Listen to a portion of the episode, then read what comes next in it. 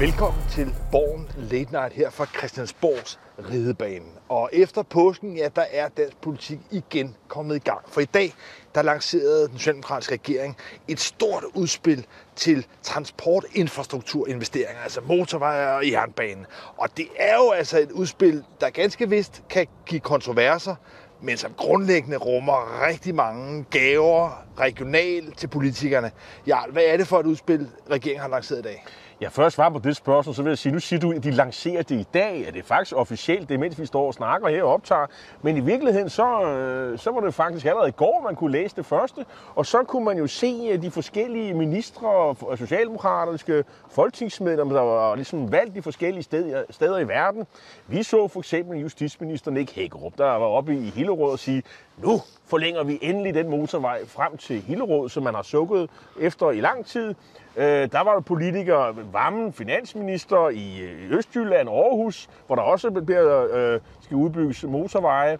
Og, og jeg tror, det var øh, Jesper Petersen, politisk ordfører, der glædede sig sådan over, at nu kom der endelig en, en, en, en jernbane mellem Tinglev og Padborg. Ja, og kan, sådan kunne man ja, blive ved. Man kan næsten lave sådan noget, øh, altså Danmark bingo derhjemme, ja. og prøve at sidde og kigge på de store projekter, og finde ud af, hov, hvad er det for en minister, der måske er valgt her? Og et af de helt store projekter, det er jo en ny forbindelse over Limfjorden, hvorhenne i Aalborg, hvor statsminister Mette Frederiksen er valgt. Men man kan også, ja, så var der en socialdemokrat, øh, som, som, som, som på forsiden af, af Berlingske.dk kunne glæde sig over, at, at nu kom S-toget endelig til Roskilde, og det kunne blive ved. Men det, de, de har slicet det, som man kan sige, alle de her små historier, lagt ud til de forskellige socialdemokratiske folketingsmedlemmer, så det er små forskellige historier, og det, det er jo alle sammen en uh, utrolig positiv historie. Hvem vil ikke have noget mere infrastruktur? Det så går vi alle sammen og, efter. Og dog, fordi man kan sige, det jeg synes, der er det interessante mønster i det her, det er, at det grundlæggende er en pakke, som minder ret meget om den, som den forrige regering, altså dengang Lars Løkke Rasmussen var statsminister. Der nåede man også lige en valget at lægge en stor plan frem, og projekt for projekt, fordi venstrefolkene er jo valgt altså i nogle af de samme kredse, kan man sige, som Socialdemokraterne, men det var mange af de store, af de samme signaturprojekter, den tidligere regering. Men der er altså nogen, der er utilfredse med det, og det er støttepartierne. De rødgrønne partier, om man vil, er utilfredse med, at den socialdemokratiske regering har fremlagt en plan, som i virkeligheden i deres øjne er lige så sort, som øh, Venstre-regeringens var. Og det skyldes jo i høj grad, at man prioriterer motorveje, motorveje og motorveje, og man gør det i høj grad over den offentlige transport. Så vi har altså en ny sag her, hvor den socialdemokratiske regering i virkeligheden lægger sig ud med sine egne, lægger sig ud med støttepartierne. Og der svarer du nærmest på, hvem skal så lægge stemmer til sådan en aftale? Øh, fordi øh, det minder meget om, hvad de borgerlige tidligere måtte øh, lægge i skuffen. Det var så vidt jeg husker, Ole Birk Olsen. Det var dengang, vi snakkede om uh, tulebane og, og omvejs... Øh, øh, omfartsvej ved Maria, og det er jo lidt den samme øh, plan. Og så har de så taget alle de der lidt upopulære ting. Ja, lad, lad, lad mig dog lige minde om, at den her øh, omfartsvej ved Maria, som Dansk Folkeparti jo blev lidt til grin over, det var faktisk også noget, Socialdemokratiet dengang øh, foreslog. Så det var ikke noget, Dansk Men det er ikke noget, der blev fremhævet. Den er, Nej, den er, så, den er så pillet ud. Men, ikke også? men, men ja. det er interessant, det er jo generelt po- populært at, at bruge penge på de her ting. Øh, det, det er jo det, der er humlen her. Og selvfølgelig kan de borgerlige efterfølgende komme hen og sige, at vi vil også gerne have lidt og det der. Men øh, hvad skal man sige, det, det, de tager jo, som at sige, prisen for ligesom at, at stige ned fra bjerget som Mozart, øh, ikke Mozart, men Moses med, med stentavlen og sige, det er, hvad vi synes, der skal ske. Mm. Og så kan de borgerlige ligesom komme ind og sige, ja, vi skal have justeret lidt hist og pist, og der skal bruges penge på det og det. Det er der enormt meget effekt øh, ved øh, politisk øh, signalgivning. Også det her med, at man, at man prioriterer lokalt, hvad de enkelte øh, folketingsmedlemmer øh, de skal måles op på. Det er, er der ressourcer til os? Der, også, er, bare, der ja. bare et sted, øh, hvor nu er jeg jo øh, fra København, og det ved jeg også, du er. Øh, det er, at øh, der er ikke rigtig prioriteret noget i, i hovedstaden. Og øh, vi har allerede set en socialdemokratisk overborgmester, øh, han er ude og, og tordne mod mm. regeringens, sin egen regeringsforslag. Siger, hvor, hvor er investeringerne til hovedstaden, til København? Og øh, det er der måske en forklaring på. Ja, det er jo et lidt kynisk spil, at på samme måde som i den overordnede prioritering, at man vælger motorveje frem for offentlig transport, så er det ud fra en lidt kynisk kalkyle af, at de vælgere, der måtte være utilfredse, ja, de hopper nok ikke over og stemmer blot. Nej, de vil nok rykke længere ud til støttepartierne, altså stemme på SF, Enhedslisten eller Radikale. Og det er lidt den samme kynisme, kalkyle, der ligger i forhold til hovedstaden. Det kan godt være, at Socialdemokratiet altså næsten ser ud til at have opgivet øh, København. Men hvad vil vælgerne gøre? Ja, de vil næppe stemme på Dansk Folkeparti, Venstre, øh, Konservativ. De vil nok snarere søge over mod nogle af støttepartierne, og dermed jo ikke underminere Socialdemokratiets magt. Så det vil sige, at det er altså Venstre og Konservativ, der skal kræve noget til hovedstaden, og det har Socialdemokraterne fint med, fordi vi regner vel med, at det er Venstre, Konservativ, måske Dansk Folkeparti, Liberal Alliance. Mm. Det er vel de partier, Nye Borgerlige, det er vel de partier, der skal bære det her igennem? Ja, altså det er klart, at, at der tegner sig jo en interessant konstellation, som hvis vi hopper videre i virkeligheden til det, øh, til den aftale, der blev lavet om de danske børn i Syrien. Og der lykkedes det jo for regeringen at smide en alliance hen over midten, hvor man i virkeligheden fik holdt øh, yderfløjspartierne væk. Altså både enhedslisten på den ene side, og så øh, Nye Borgerlige og Dansk Folkeparti på den anden side, var ude for den her aftale om at ville i hvert fald nedsætte en taskforce, der skal forsøge at undersøge muligheden for at evakuere de her danske børn i Syrien. Og det, der er interessant, synes jeg, parlamentarisk ved den konstellation, det er, at det er jo noget, der minder lidt om, hvad vi har i EU-politikken. At man ligesom har øh, midterpartierne, som går sammen om at lave en, øh, en pragmatisk politik, om man vil. Og det er jo en trum, triumf for øh, Mette Frederiksen, at hun i virkeligheden måske også der på et kontroversielt område, udlændingepolitisk område, har fået Venstre og Konservative sammen med SF og Radikale.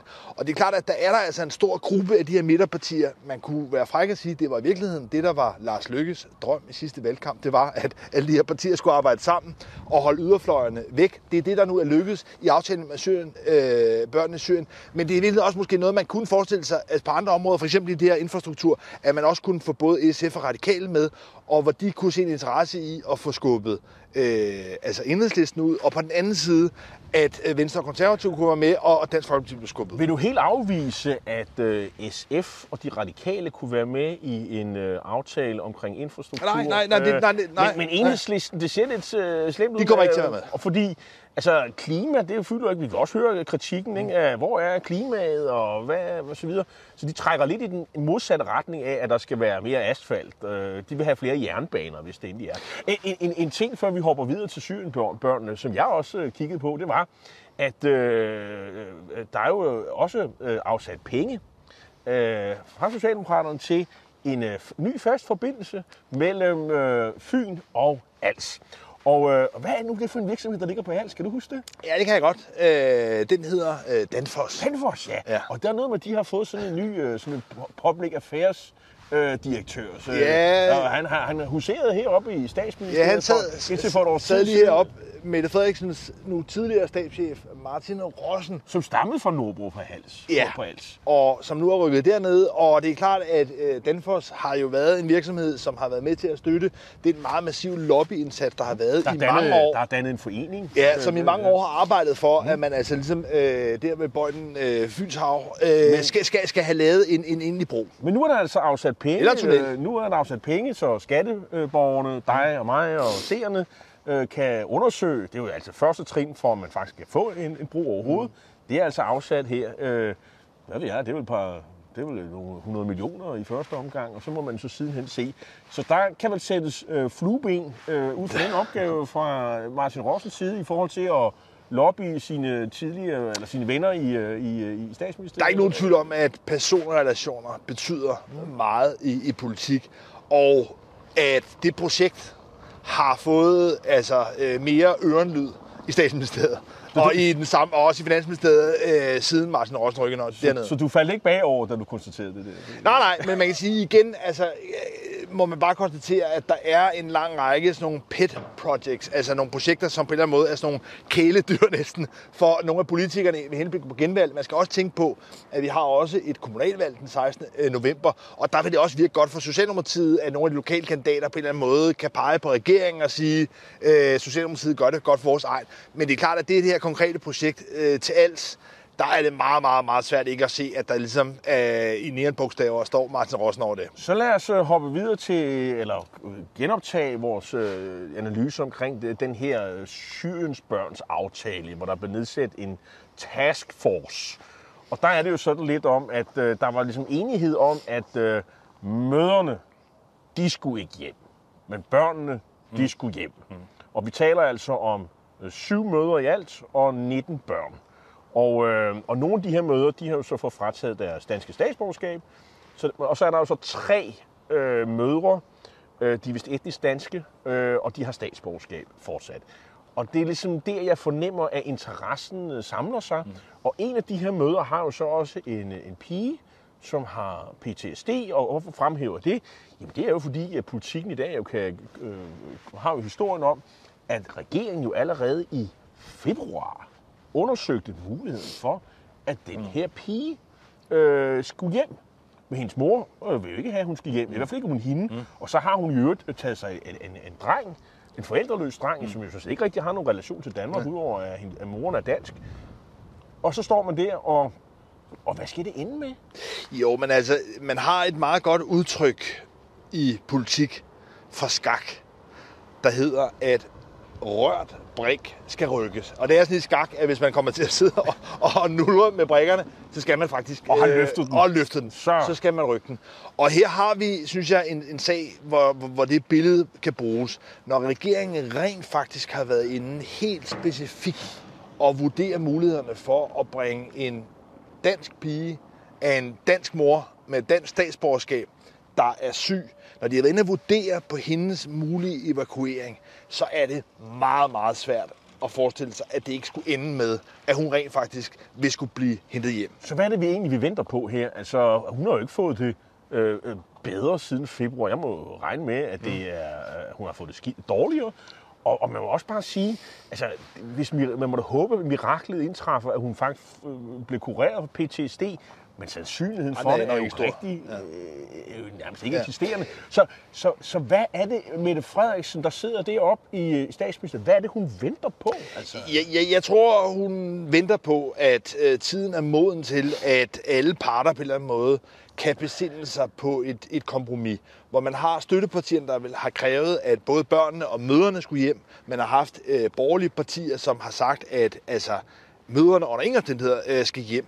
Og der er det så, at regeringen står jo med ansvaret og står i den situation, at den løsning, der handler om, at de konkrete tre kvinder og deres børn vil kunne blive bragt hjem, så kan man sige, så er det ikke, øh, som hverken støttepartierne vil have det, eller som de borgerlige partier vil have det, men det er dog en mindelig løsning. Og jeg tror, at med den erfaring, jeg i hvert fald har i forhold til pragmatismen i, i politik, i forhold til at finde mindelige løsninger, så er det nok den model, vi skal se for os det ender med. Nogen skal jo tabe ansigter. Det er vel det, det egentlig handler jo, om. Jo, men, men er det, det, min pointe er bare lidt her... Eller give sig jo, men, og kommer til at Min pointe er bare her, at hvis vi tager de konkrete, altså etnisk danske kvinder, der har dansk statsborgerskab, med børn, hvor i hvert fald et af dem er alvorligt syg, hvis det er dem, der bliver bragt hjem, så ved jeg ikke, om man efterhånden kan tale om, at der er så mange, der vil tabe ansigt. Vi kan i hvert fald se på det hele, at, at de radikale er begyndt at snakke om, de er danske ja. øh, kvinder. Altså, det er det, det, hovedinteressen handler om.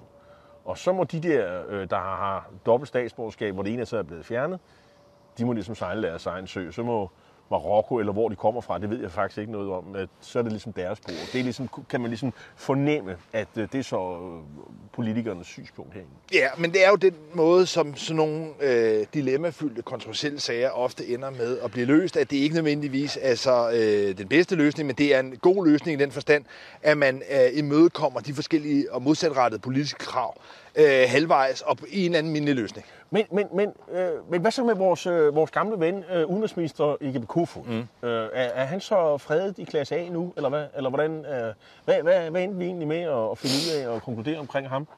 Er han, lever han stadigvæk, eller er han ja. øh, på vippen? Man kan sige, hvis det ender med den her mindelige løsning, at der er nogle af kvinderne og deres børn, der kommer tilbage, så tror jeg sådan set, at øh, Jeppe Kofod også dermed vil overleve, fordi at øh, støttepartiernes øh, vrede, frustration over hele det her forløb vil på en eller anden måde blive dulmet. Og det er klart, at, at, at det forløb, der har været op til, hvor udenrigsminister Jeppe Kofod ikke har orienteret Folketinget. Det er en sag, der minder lidt om, hvad vi har hørt om en Magnus Heunicke, der ikke har orienteret Folketinget i forbindelse med altså, øh, hele, hele coronaforløbet, eller en Mogens Jensen tidligere, der ikke havde orienteret tilstrækkeligt. Øh, så vil det totalt være noget, hvor temperaturen vil blive, blive sænket, mm. hvor man har fundet en anden løsning, og det tror jeg vil gøre, og det er nok også der, man skal se, at statsminister Mette Frederiksen har en interesse i at lave en løsning ved at få de her øh, konkrete kvinder og børn med hjem, at presset mod regeringen dermed også vil blive lettet. Vi får se, øh, og mens de er i gang med at, at, at brænde millioner og milliarder af på jernbane og asfalt og jeg ved ikke hvad, og, og, så, og cykelstier på et tidspunkt for at kompensere SF og hvad det nu skinner med, så er der jo også øh, landbrug. Det er jo også en, øh, en virkelig en sag, der godt kan minde lidt om det her, ja. om de her infrastrukturinvesteringer, fordi der har vi jo også et, et, et rødt flertal, der holder regeringen her mm. ved magten, Øh, og så går det så tyder meget på, at de render over til de blå og laver en ja. aftale om landbruget, som jo skal levere på, Øh, på, på, på CO2-reduktion osv. Og her forleden så jeg en, en, en enorm stor annonce, hvor en masse landbrugsorganisationer, Arla og Landbrug Fødevare, og jeg ved ikke hvad, jeg tror, der var nogle fagforeninger med, som sagde, at det var altså vigtigt, at man lavede en bred aftale. Og en bred aftale, det er altså ikke med enhedslisten, SF og de radikale, det er med Venstre og de konservative helst, og gerne flere.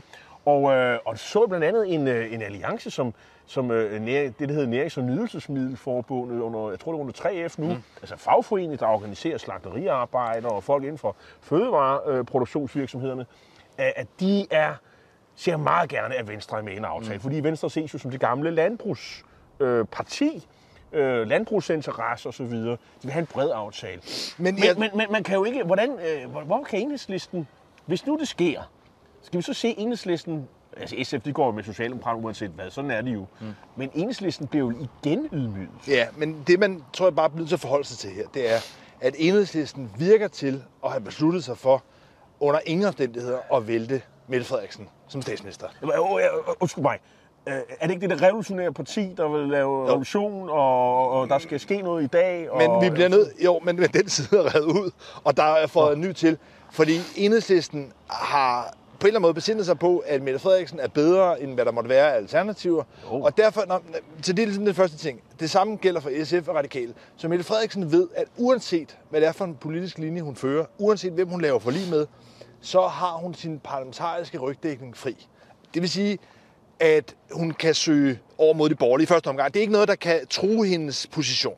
Det næste er så, at Mette Frederiksen af politisk projekt ønsker i virkeligheden både, tror jeg, sådan ideologisk at lave noget, der rækker ind over midten, og ikke mindst vælgertaktisk.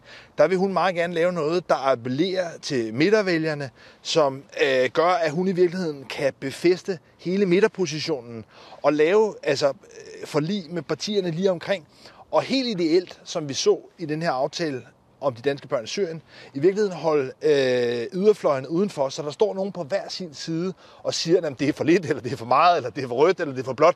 Men i hvert fald, så, så regeringen kan stå inde i midten og være den samlende figur. Mette Frederiksen er, er øh, forligmageren, der så samtidig også ligesom kan sige, ja ja, men øh, der er alle mulige tossede synspunkter ude siden men nu er det de voksne, øh, der arbejder. Og det tror jeg også kommer til at ske i landbruget, fordi man ønsker i virkeligheden ikke i Socialdemokratiet at lave noget, der er baseret på enhedslistens mandater, eller for den sags skyld SF og Radikale, men de skal nok komme med. Enhedslisten skal ud, og så til gengæld kan man nok også leve med, at, at nye borgerlige i hvert fald altså, øh, også holdes udenfor.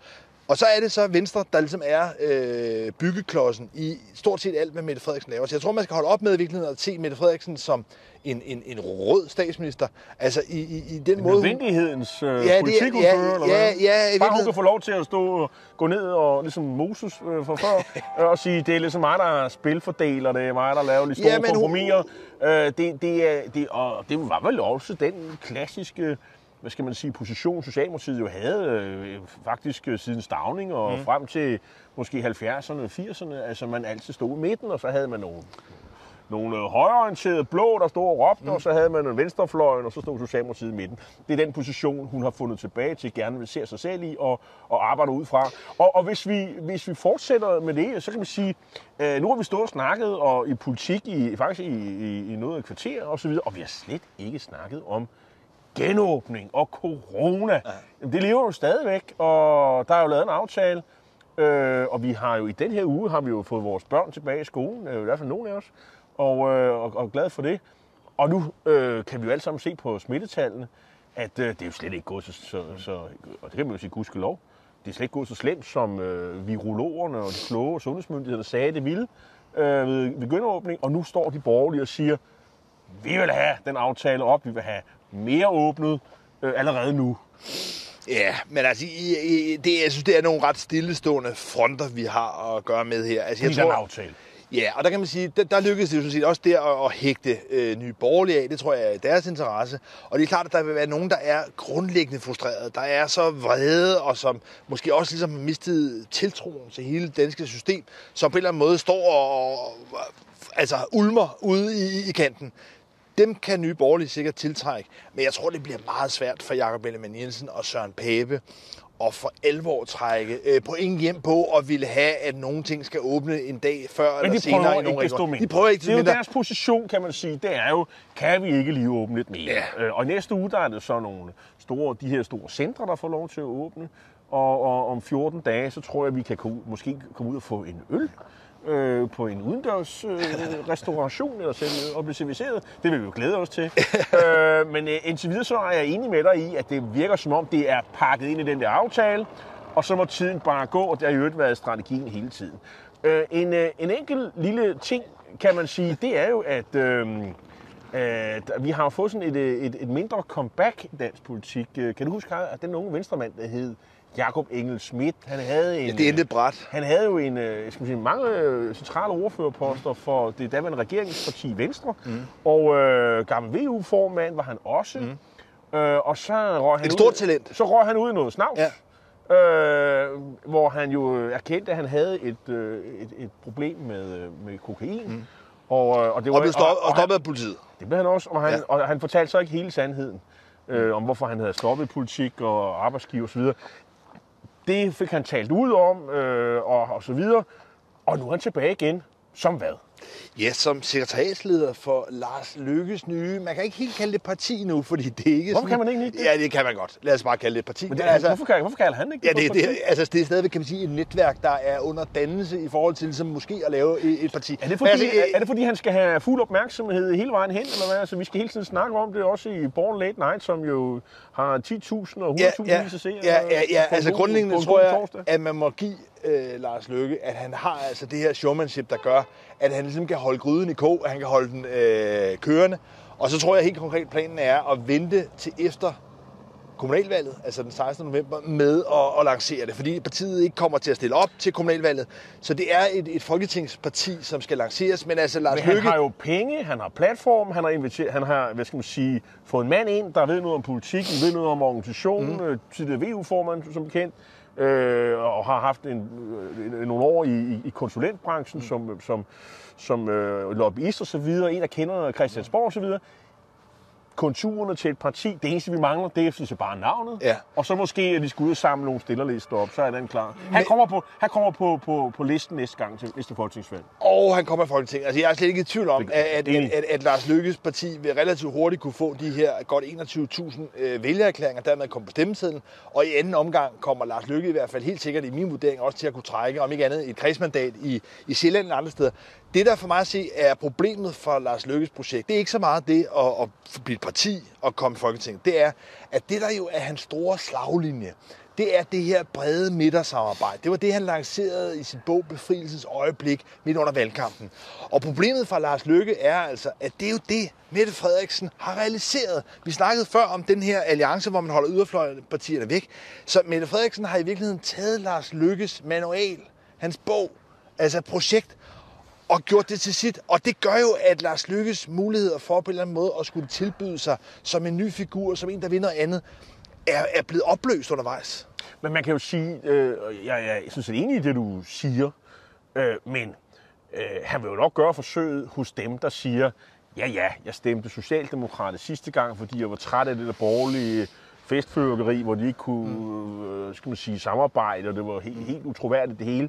Øh, men nu er jeg egentlig blevet træt af øh, Mette Frederiksen. Jeg er træt af, mm. øh, og, og, at Socialdemokraterne er blevet så system- og, og statskonforme, at, at det halve kan være nok. Jeg er egentlig borgerlig. Nu, nu, nu, nu, nu tager jeg hjem øh, til den blå lejr, og det kan jeg gøre, fordi at der er markant øh, rødt flertal. Dem tror jeg, han taler til. Jeg tror også, han kan tale nogle af dem ind. Om det er nok, det, det, det er en helt anden snak. Øh, men jeg kan godt se det projekt for mig. Og jeg er enig i, at det er, sådan, det er en rivaliserende fortællinger. De appellerer til de samme vælgere. Mm-hmm. Øh, om det flytter noget hen over midten, det er jo det, Lars Lykke håber på. Øh, man kan sige, der er også dem, der kritiserer øh, Lars Løkke for det. Der var jo et spektakulært øh, indlæg i Berlingske her i påsken med hans gamle ven, tidligere justitsminister Søren Pind fra Venstre, mm. Som jo direkte skrev, at, Løkke ikke kunne være det bekendt, øh, og han havde svigtet alle dem, der havde båret ham frem i de år, hvor han havde været leder af Venstre, og at øh, det her parti det ville forsvinde med Lykke den dag, han måtte holde op. Øh, Tror du ikke, han har ret i det sidste? Jo, det tror jeg også, men, men, men man må give Lars Lykke, at han har haft et fabelagtigt evne til at slå tilbage, altså være sådan en comeback-kid. Mm.